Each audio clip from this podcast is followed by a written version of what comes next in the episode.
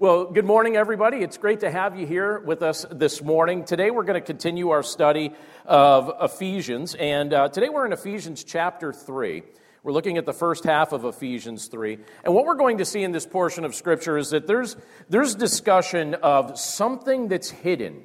And you're going to see the Apostle Paul bring this up this idea that what was hidden has been made known. And it's kind of interesting because he also ties it in with this thought of the proclamation that the Lord can make from, from the lips of somebody who is devoted to Him. And so we have the privilege to make known this information that was once hidden. And Paul demonstrates that here in this portion of Scripture. So turn with me, if you would, to Ephesians chapter 3.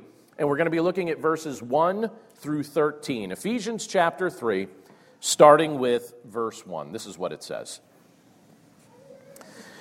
For this reason, I, Paul, a prisoner of Christ Jesus on behalf of you Gentiles, assuming that you have heard of the stewardship of God's grace that was given to me for you, how the mystery was made known to me by revelation, as I have written briefly. When you read this, you can perceive my insight into the mystery of Christ, which was not made known to the sons of men in other generations, as it has now been revealed to his holy apostles and prophets by the Spirit. This mystery is that the Gentiles are fellow heirs, members of the same body, and partakers of the promise in Christ Jesus through the gospel.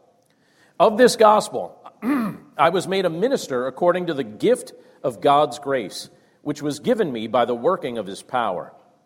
To me, though I am the very least of all the saints, this grace was given to preach to the Gentiles the unsearchable riches of Christ, and to bring to light for everyone what is the plan of the mystery hidden for ages in God, who created all things, so that through the church, the manifold wisdom of God might now be made known to the rulers and authorities in the heavenly places.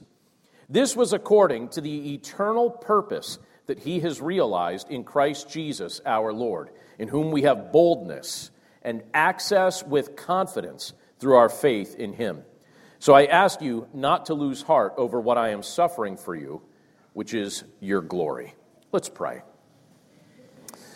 Lord, thank you so much for the opportunity to be able to come together this morning and to worship you and to lift up your name in praise and to be able to start off our week gathered together with our brothers and sisters in Christ. We're just so grateful, Lord, for this privilege. And Lord, we know that this is the pattern that you encouraged your church to follow. So, Lord, we seek to follow this to glorify you. We seek to follow this pattern also because you make investments in our lives through the people that we are around.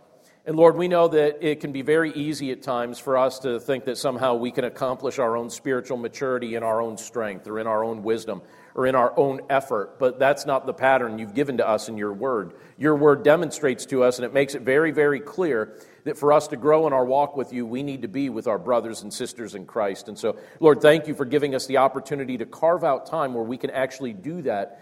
And we even see that idea conveyed in the portion of Scripture that we're looking at together today from Ephesians 3, where it talks about two different groups being made into one. So, Lord, thank you for the unity that's described here. Thank you for the unity that we have the privilege to live out. And thank you, Lord, for your blessings and, and for the fact that you've called us unto yourself. So we commit this time to you and we thank you for all these things in Jesus' name. Amen.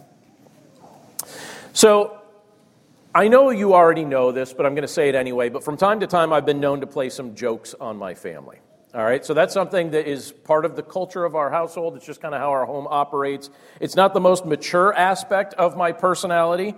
Uh, and to be honest, it's actually a little bit hypocritical because I don't actually enjoy sometimes when they play jokes on me. So I'm kind of being a bit hypocritical, but I guess it is what it is, right?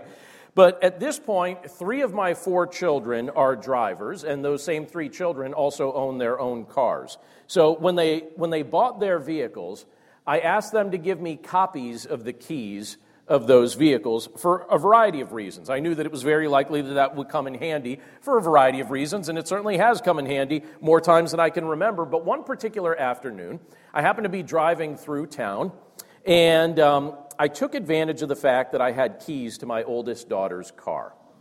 I happened to notice it parked in the shopping center right down here by the four corners.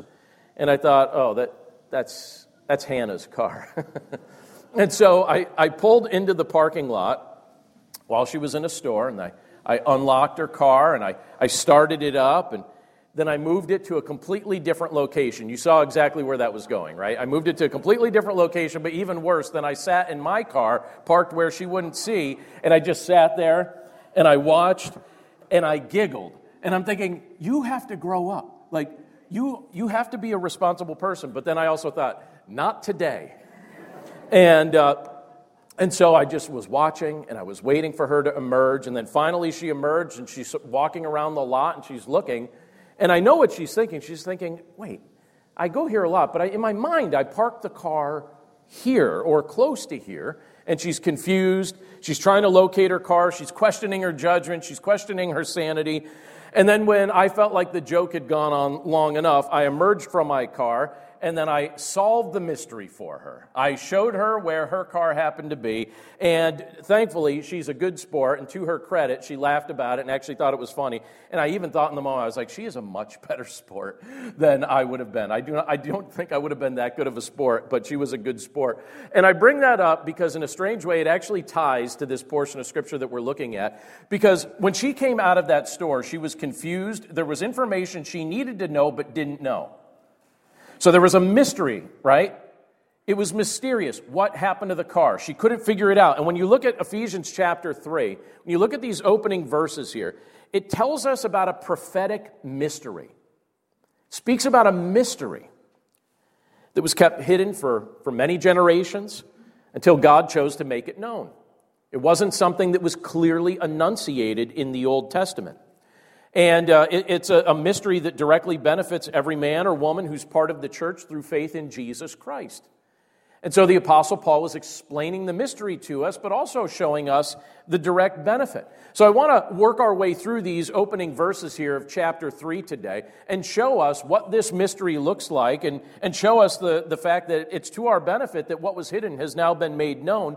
But one of the things here that he starts demonstrating by what he explains is that through Christ, through the power of the Holy Spirit who lives within us, we've been granted spiritual insight. And Paul demonstrates that through the insight or through the revelation that was given to him. When you look at the first few verses, let me reread them for us. Here, the way Paul says it is like this He says, For this reason, I, Paul, a prisoner of Christ Jesus on behalf of you Gentiles, assuming that you have heard of the stewardship of God's grace that was given to me for you. And then he says in verse 3 how the mystery was made known to me by revelation as I have written briefly. And then he says, when you read this, you can perceive my insight into the mystery of Christ. So you notice this re- repetition of the word mystery, right? He's repeating it. It means something specific. He says, which was not made known to the sons of men in other generations, as it has now been revealed to his holy apostles and prophets by the Spirit. This mystery, so again, he says that word again, this mystery is that the Gentiles are fellow heirs members of the same body, and partakers of the promise in Christ Jesus through the gospel. So let's pause there for just a, second and kind of think about the context and some of the things Paul's saying here. But as Paul was writing this spiritually rich letter, and by the way, if you're a new Christian and you want to get a, a deeper level understanding of some of the theological background of, of your new faith, read the book of Ephesians. It's a great primer in deeper level theology. And so you have the Apostle Paul, he's writing this, this spiritually rich letter, but please keep in mind where he was when he was writing this. Paul was in the midst of a multiple year home confinement, a home imprisonment in Rome. Now, there are certainly worse forms of imprisonment than that, but I am confident that that was miserable at times for the Apostle Paul to endure. It wasn't a pleasant experience. And yet, he also had a clear understanding of why he was called to endure this. He knew that there was a purpose for this. Uh, this was the result of his willingness to make the gospel known in the midst of a very hostile and unbelieving culture. And he would not stop proclaiming the gospel as the Lord gave him the opportunity to do so. So now he was imprisoned. He was under home confinement. But he was willing to endure this because of two things his love for Jesus Christ, and also his love for the church and desire to see the church built up and encouraged and, and, and growing. Now, clearly, you know, when you look at, at the Apostle Paul's life, and you look at some of the things that he did, Paul was a guy that was on the move. Paul was a guy that traveled place to place. He was a person of action. He wasn't somebody that I imagine spent a whole lot of time sitting around doing nothing. And so when I think about, I, I, if I was Paul and I was imprisoned as many times as he ended up being imprisoned because of his proclamation of the gospel, I could see my, my, in my own personality a frustration developing. And you would wonder, all right, Lord, if you've, if you've called me to preach the gospel, why am I confined here? Why am I under home confinement? Why am I imprisoned in a traditional prison? Why, why are these things continuing to happen to me? Well, I believe that one of the reasons that the Lord allowed these things to happen to the Apostle Paul, there's a variety of them, but I think one of the reasons was to give him ample time to pause from his labors so he could sit down and write out these many letters that he included, that the Lord included in the New Testament, so that you and I could be sitting here 2,000 years later reading these things and meditating on these things and learning deeper level doctrine. And so, as the Holy Spirit inspired the Apostle Paul to write these letters, Paul was taking this moment to explain deeper level theology to the church. And in this passage in particular, you have Paul speaking of a mystery. And this was a mystery that he says he was shown by divine revelation. So it wasn't something he just figured out. It wasn't one of those things that he just kind of looked at things and said, you know what makes sense? Maybe this connects to this and this connects to this. It wasn't like that. Paul speaks of this mystery being revealed to him. Now, when he speaks of a mystery, what he's talking about here is something that wasn't made known in the past.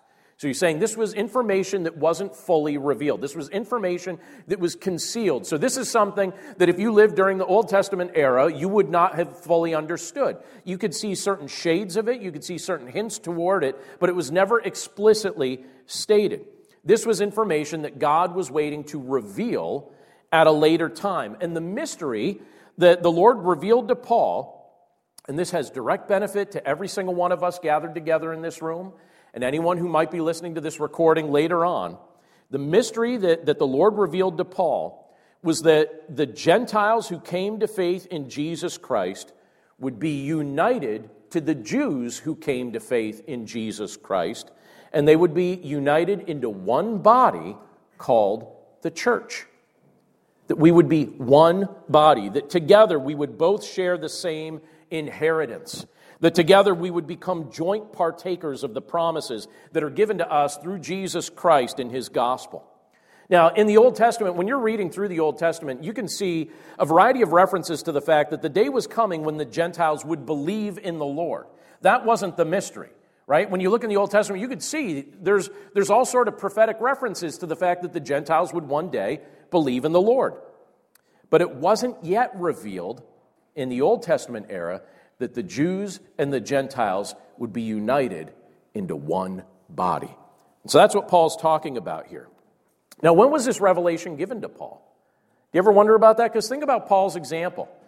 Paul's doing his ministry. It, Paul, he was an apostle, but he, he didn't walk around and travel with Jesus during the course of Christ's three year earthly ministry, right? So, when was this revelation given to Paul? When were these things told to him? Well, people speculate when it could have been.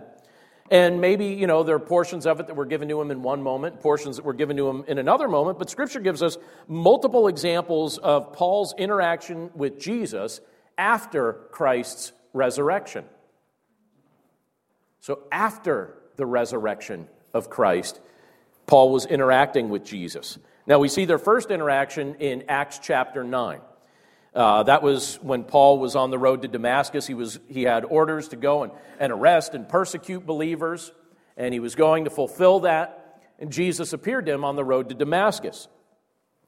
We also, seeing, we also see Paul being told these things, or speaking of these things, I should say, in the book of Galatians, chapter 1. In Galatians 1, he's referencing when it happened, but let me show you what he says in Galatians, chapter 1, verse 12. He says this He says, for I did not receive it from any man, nor was I taught it, but I received it through a revelation of Jesus Christ.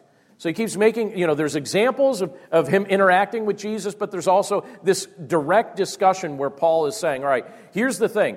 I didn't receive this from man. I received this from Jesus Christ. It's also believed that for a period of time, Jesus trained the Apostle Paul and spoke to him when he was in Arabia. So you have these things taking place, and Paul's saying, right, this isn't something the other apostles made clear to me. This isn't something I figured out on my own. I wasn't, wasn't just deducing these things. Jesus himself taught me these things. And amazingly, and just think about this as we look at this together today. You and I are blessed with spiritual insight into these things as we read the words that the Apostle Paul wrote down. And as we come to understand the concepts that are spoken of here as the Holy Spirit enables us to understand these things. That's a real blessing for you and I. These are not things that we would have figured out on our own. These are things that were revealed and then passed down to us, and the Holy Spirit helps us to understand the things that we're reading here. So, what a blessing that is to be able to read and comprehend and think about ideas that, that even the ancient prophets were not aware of. What a blessing it is to live in this era. That you and I get to live in a period of time where the things that the ancient prophets looked into and couldn't naturally figure out, you and I get the opportunity to know these things because the Lord's taken the time to reveal them. Is that not a blessing? I mean, like, that's a pretty cool aspect about living during the era that you and I live in right now. And what a blessing it is to have access to the scriptures as we have them. And not only can we comprehend these things, right, as the Holy Spirit makes us able to comprehend them, but the Holy Spirit also enables us to live these things out. So you and I actually have the opportunity to live out what it means to be the church. And that's what we're studying as we're going through the book of Ephesians. We're seeing God's eternal purpose for the church. And that's not just talking about an organization or a group of people separate from us, that's talking about us. It's talking about you.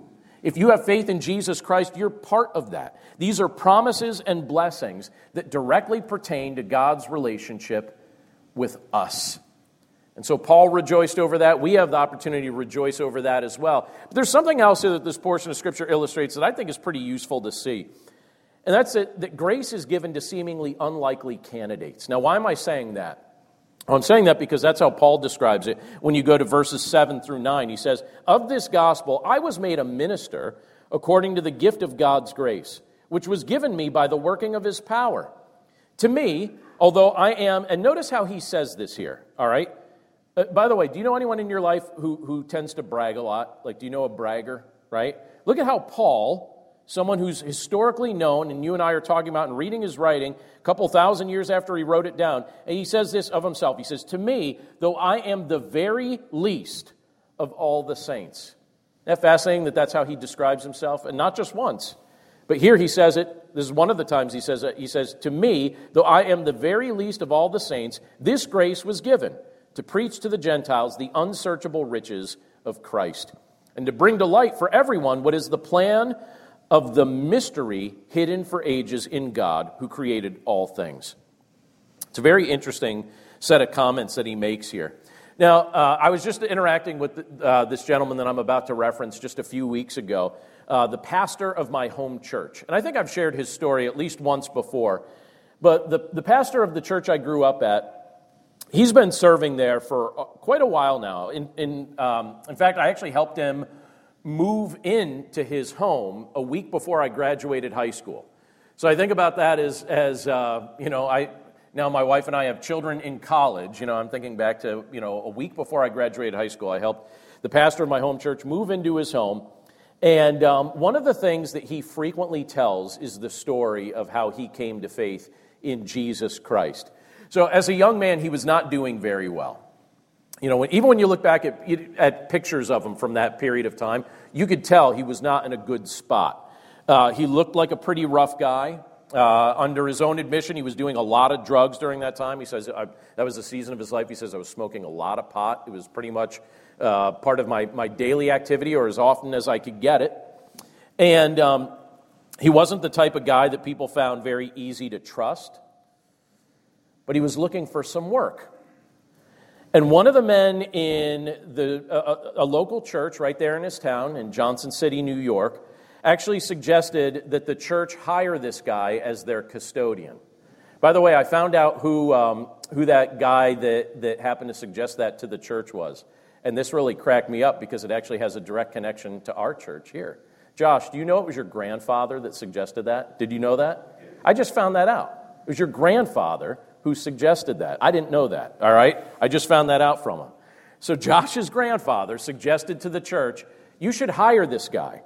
So there are a lot of people in the church that you can imagine disagreed.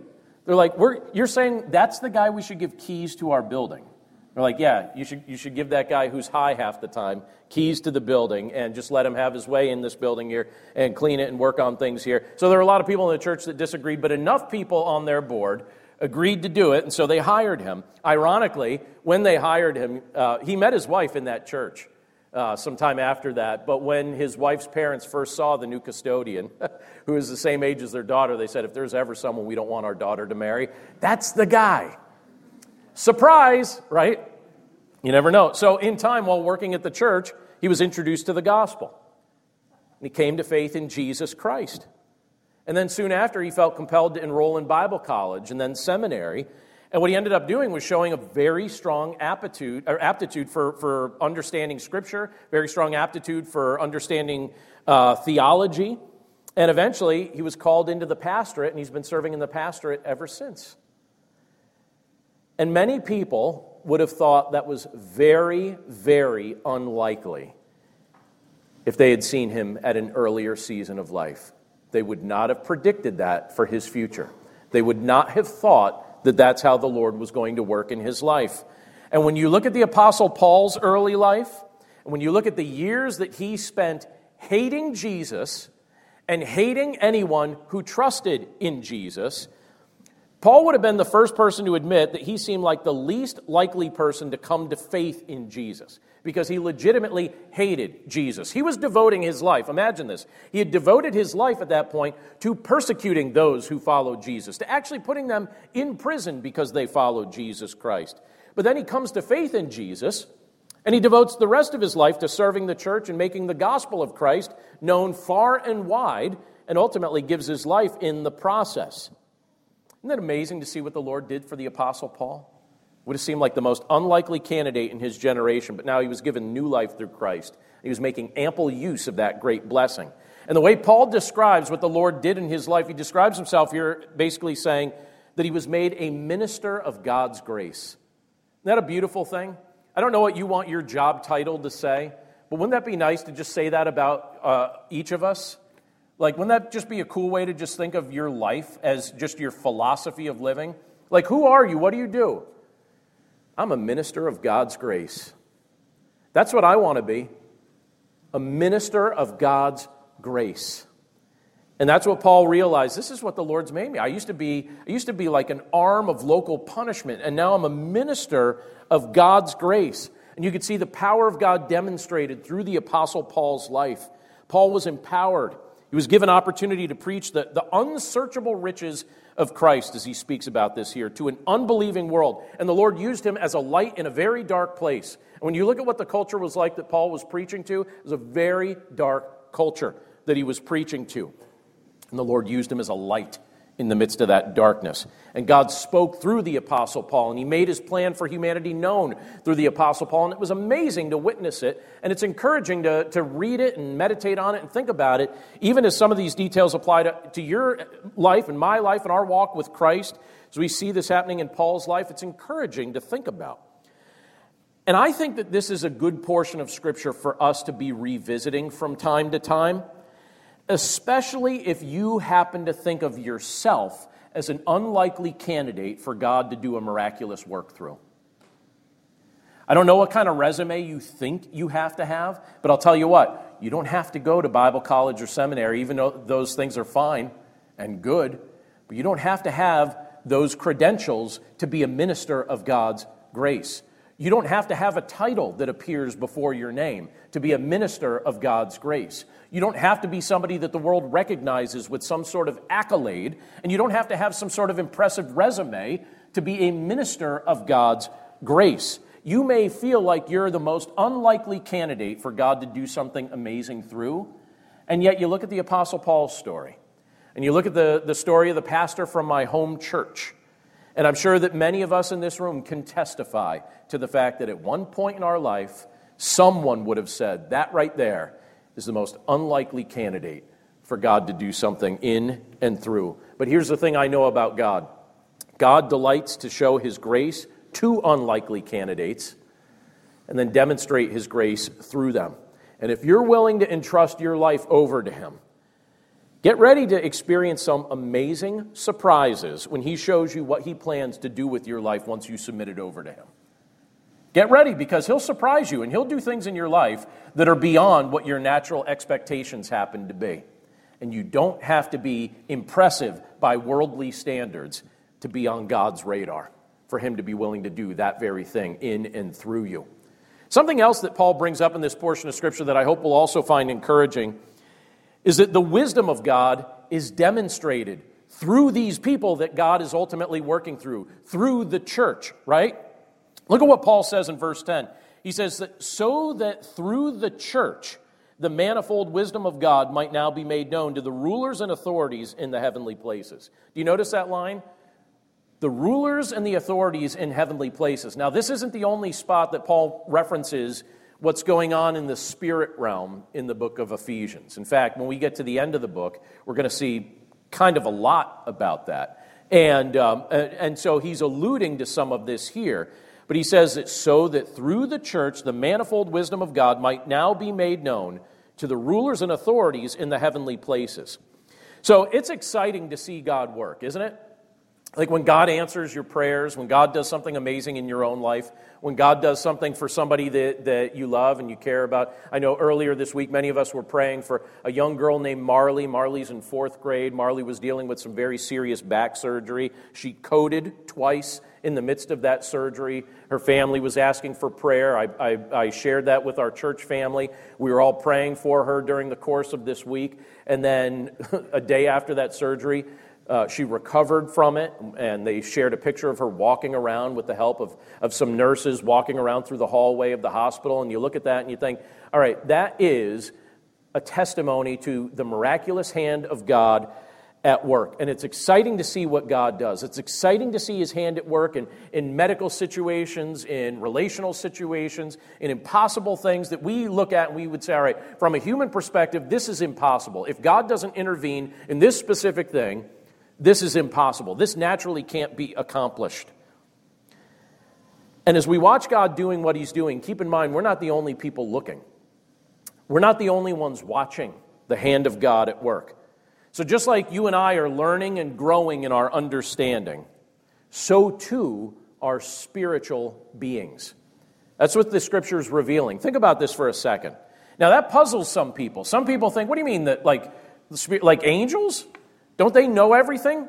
Don't you sometimes think the angels probably just know everything? Do you ever think that?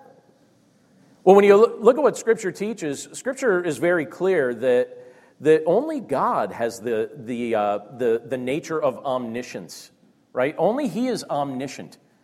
That's one of the things that makes Him unique. He is not a created being that is learning, He is the creator. He is all knowing, He is omniscient, and only He is omniscient. Human beings are not omniscient. The angels are not omniscient. The demons are not omniscient. Satan is not omniscient. And here you have the Apostle Paul expressing the fact that just like we're growing and we're learning in our understanding, so too are the spiritual beings.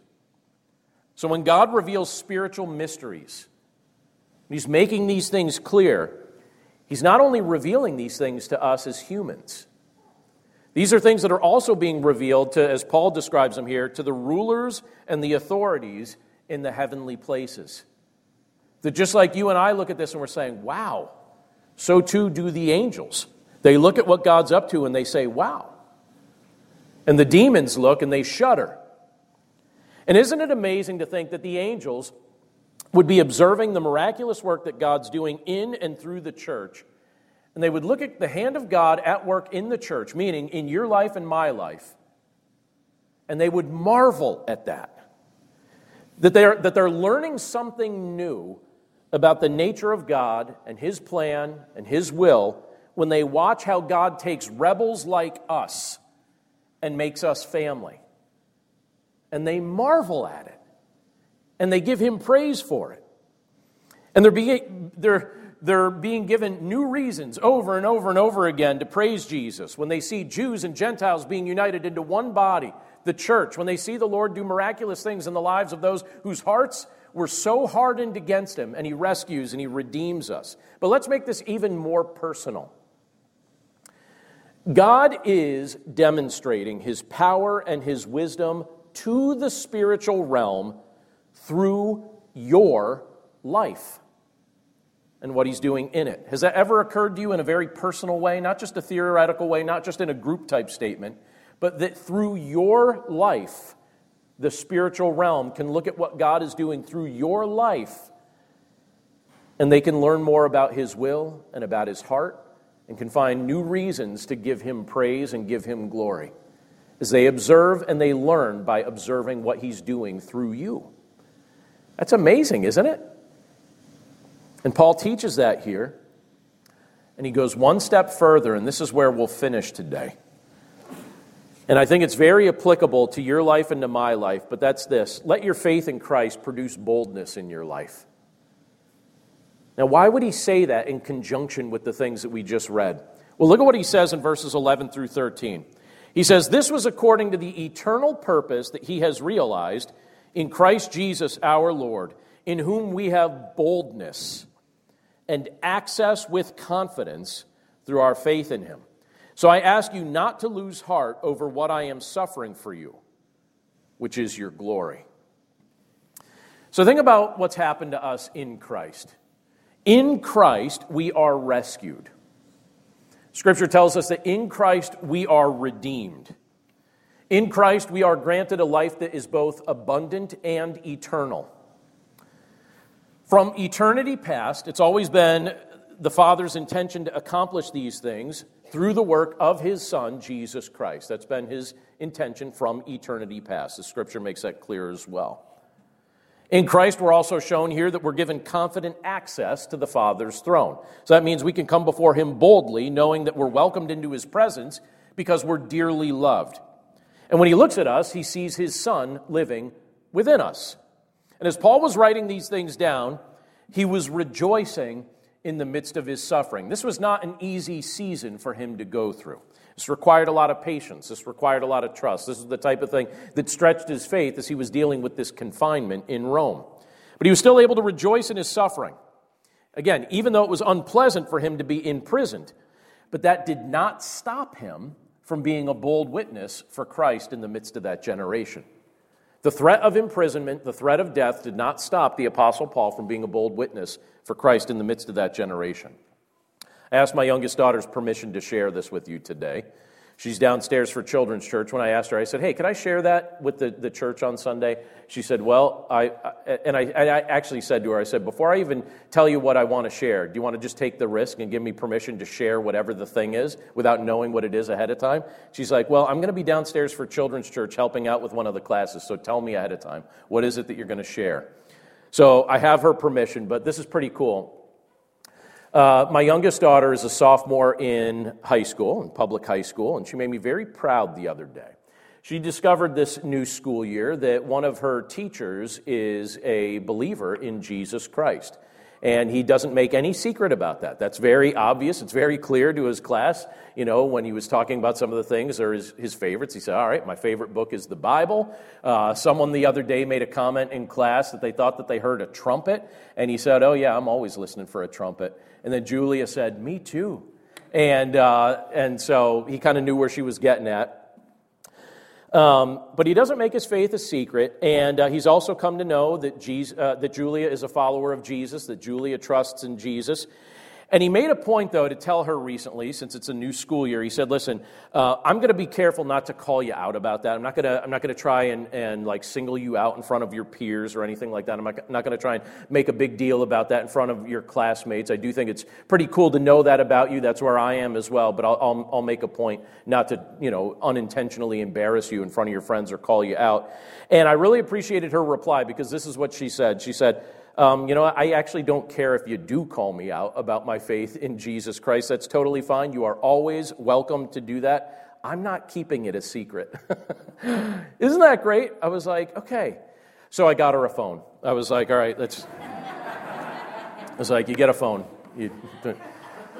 That's sort of true, actually, but not as, uh, not as direct and not as correlated. But anyway, let me say this as we wrap up. Uh, if you're grateful that the Lord allows you to be bold when you approach his throne, right? So just think about this. As we come before the Lord's throne with boldness, right? As we come before him in prayer, boldly and confidently accessing him in prayer, knowing that we're welcome, if, if we're grateful for that, what would that look like for, for that same boldness of faith to begin showing up in the rest of your life? You know what I mean? Like the same boldness that we're willing to come before the one who spoke creation into existence, that same boldness. I mean, just think about the nature of the boldness that you're coming before God who spoke creation into existence and sustains it.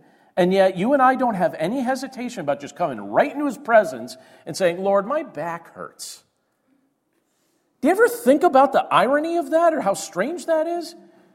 It's like, you think, like you're bringing that to God, you know, like you bring that to your buddy, right? It's like, hey, my back hurts. Can you like stretch my arms and do a thing for me, right? It's like, no, you're bringing that before God, right? We bring our requests before God. We boldly approach His throne. What would it look like for that boldness to start creeping out in other areas of our of our life? Meaning, would we be willing to that to be that kind of bold believer with our witness in the midst of this world? And would we be willing to endure critique for doing so? And I even wonder this, and I don't know if I should say it this way or not, but it's kind of what I've been thinking. Are you working harder at keeping your faith a secret than you are at making it known? Are we working harder at keeping our faith a secret than we are at making it known? Tell you what, if there's ever a time when this world needed some bold witnesses for Christ, now is that time. Don't sit around waiting for like the next generation to fix this. Now is the time for bold witness for Christ. And if you want to know what I really think, I believe that the church is on the cusp of a season where it's about to experience a time of testing where the nature of our faith is going to become apparent one way or another. It's going to be shown for what it is. Some will fall away. And as they fall away, they're going to demonstrate the shallow or non existent nature of their faith in Christ. Well, others are going to experience testing and refinement, just like the Apostle Paul did when he was penning these words under the Spirit's inspiration. So, with that in mind, I'm just curious do you feel worried or do you feel ready? I think it's time to get ready because what has been hidden is about to be made known. And I pray that Christ would be glorified in what comes forth from our lips and what comes forth from our lives as the mystery that He has revealed in His Word also becomes demonstrated and spoken of through our lives and through our lips. Do you feel worried or do you feel ready if the Lord calls you to be that bold witness? I do believe each of us will get that opportunity. But are we working harder at keeping our faith a secret than we are at being a bold witness for Christ? Or are we willing to stand in His power, with His boldness, with spirit empowered confidence when that moment of testing comes? Let's pray. Lord, thank you for your word and for the things that you reveal to us in it, because we know, Lord, that these are things that we wouldn't have naturally surmised. These aren't the type of things that we would have figured out on our own. And even as Paul describes these things, he makes a point to be very clear that this wasn't something that in his own intelligence he discerned. These were things that you directly revealed to him. And you made these things known to him, and then you gave him the opportunity in the midst of the generation that he was in to make these things known. So, Lord, in the midst of our generation, we live in a season right now where we can see some darkness creeping in in, in various areas. Lord, it's, very, it's painfully obvious to me. Lord, it just seems like there's this spiritual cloud that's over the eyes and minds of so many people. And I know, Lord, I know, Lord, that generations prior to us dealt with this. There are new challenges that our generation is being called to face. And so, Lord, I, sometimes I, I, look around and I, I see the state of the church, at least in our nation, and it seems very weak to me. And I don't know if it's fair for me to say that or not, but Lord, that's the impression I have. Sometimes it seems very, very weak. So, Lord, we thank you for refinement. We thank you for testing. And we thank you for the fact that you love your church and you've called us to love your church, just as the Apostle Paul was mindful of the fact that his love for you meant that he also should love the church. And so, Lord, as we love one another, help us to be bold in stirring one another up, but help us also to be bold in our example of what it means to live this faith out.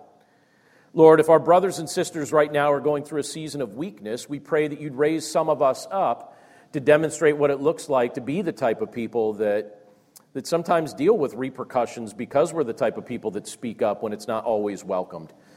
Paul was willing to endure that. He didn't get pats on the back from his culture when he did it. And Lord, we pray that we wouldn't be looking for a pat on the back from those that, that don't even share our perspective or worldview. Lord, we pray that you'd remove that desire from our mind. Help us to, to stop desiring to, to be championed by people that, as of yet, do not know you, Lord. I, I, I just want us to, to be focused on glorifying your name responding with gentleness and respect eh, when you give us the opportunity to represent you. Lord, your word tells us to be gentle, your word tells us to be respectful, so we pray that we would do that. But we do know, Lord, that even, even gently and respectfully communicated truth can be provocative. And so, Lord, we pray that even in our best efforts to promote peace, to promote unity, and to demonstrate Christ centered love, even if those are not received with the intention that they are communicated. Lord, even if it gets harder and harder and harder for us to convey truth in the midst of this generation, we pray that we would come back to a portion of Scripture like this and say, We're not the first. This isn't the first time.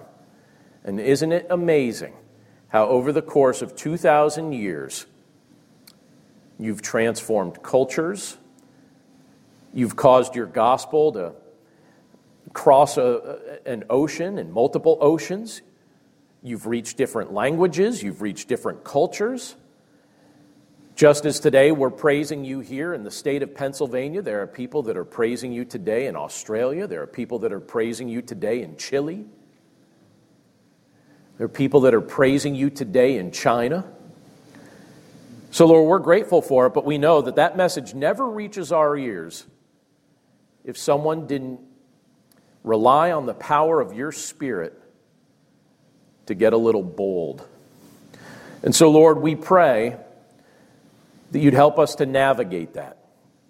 Help us to be wise, help us to be shrewd, and help us to be confident in you.